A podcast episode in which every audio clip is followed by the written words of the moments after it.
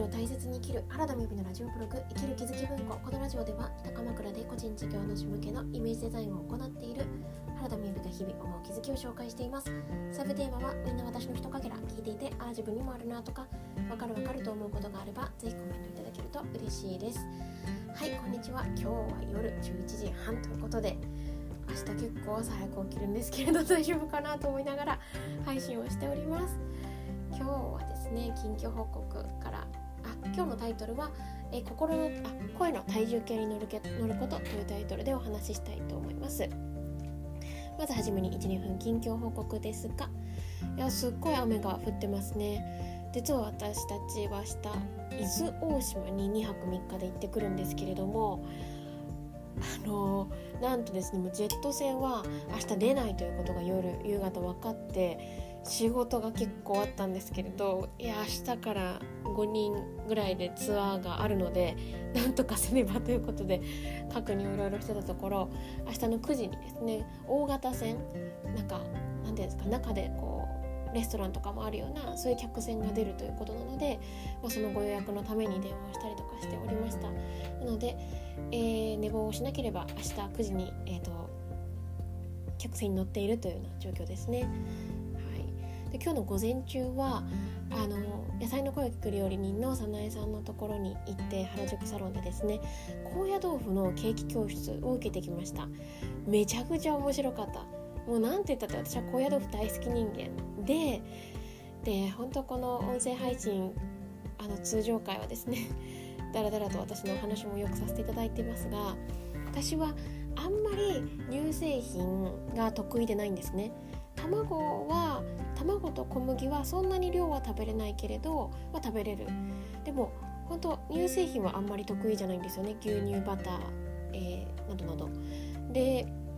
まあ、こういう項目があると甘いものがあんまりなんか得意でないというか結構避けることが多いのでそもそもそんなにこう考えない方が楽っていうところがあるんですよね。でですけれども今日その高野豆腐のあのケーキ買って生地をもうそっくりそのままほとんど高野豆腐で作るんですよ。でえっ、ー、と卵乳製品を使わないヴィーガンな上にグルテンフリーで小麦も全然使わなかったんですね。ということでもう今日から私はケーキを作ろう作ろう楽しいなっていうので、はい、冬の楽しみが増えたような感じでした。で今日のタイトルなんですけれど、えーと声の体重計に乗ることというタイトルでお話ししたいと思いますで実はこの回はですね確か、えー、この音声配信を始めた2020、えーと、20年の3月から始めて多分2ヶ月ぐらいで配信している内容なんですよね。で今も自分で覚えていてで全くもちろん同じではないんですけれどだいぶ昔なので、えーと久しぶりにちょっと話をしたいと思います。で今3ヶ月実践講座というですね思考の学校の、えー、講座を私が講師として活動している中であの開催させていただいているんですけれどもで、まあ、ここに限らずも何か受講してる時とかに Zoom の録画って見たりしますよね。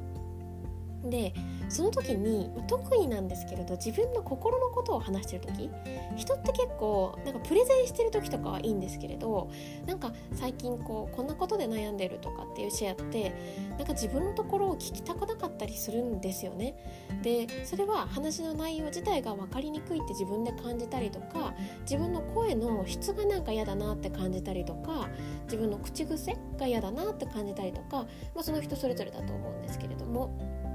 でで今回お話ししてたのがですね是非自分のところを聞きたくないって感じられる方もいらっしゃるかもしれないですけれど聞いてみてくださいって話をしてたんですね。であのー、最近母がですねあの私の音声配信をちょっとご紹介したいなっていうふうに言ってくださったんですけれどそれは理由はやっぱ声ってその人の裸の状態が伝わるよねって話をしてたんですよね。で私もすごく思っていて声ってその人の裸の状態だと思うんですよ。だから割と人の声聞くの私はすごく好きなんですけれどもなんかこ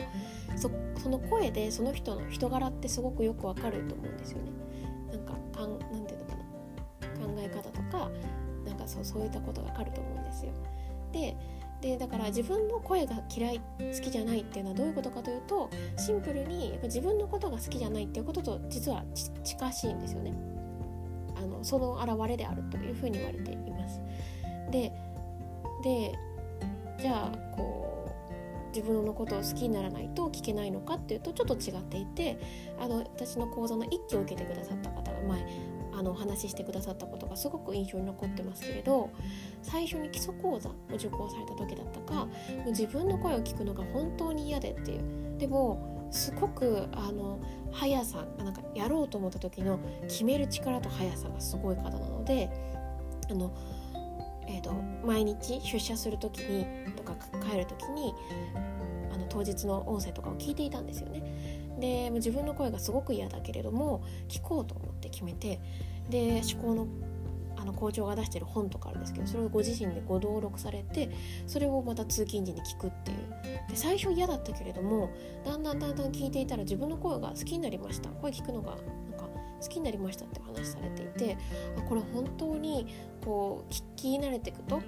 あの聞こうっていうことがこう習慣化されてくると好きになってでもそれってじゃあ一緒に自分のことが好きになってるっていうことだなってすごく感じたんですよね。でもう一つ私がその音声配信を始めて2ヶ月目の時にすごく感じたのは結局あの頃って特に今私毎日本当に自分の配信をよく聞いていて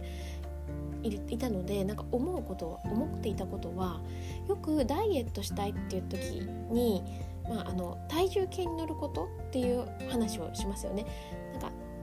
食べ物を減らさなくっても体重計に乗っていたら自然にあやっぱもうちょっとこうなっていきたいなっていう気持ちがこう高まってそう体重があの減ってきますっていう話があったりするんですけれどでなんかそれと同じだなと私は思ったんですよね。というのは自分が自分の声を聞いてるから多分自分で次に向けては補正をかけてるんですよ。あもっとなんだろうそんなにこう具体的にイメージしてるわけじゃないけれども結構無意識レベルであもっとなんかこうゆっくりとか人の心にこう落ち着くように伝えられたらいいなとかそんな風にあに考えるようになってるんですよね。だから実は音声配信っていうのはあの声の体重計に乗るようなものなんじゃないかなっていうふうにその時思ったっていう体験がありました。はい今日も聞いていただいてありがとうございます。それではバイバーイ。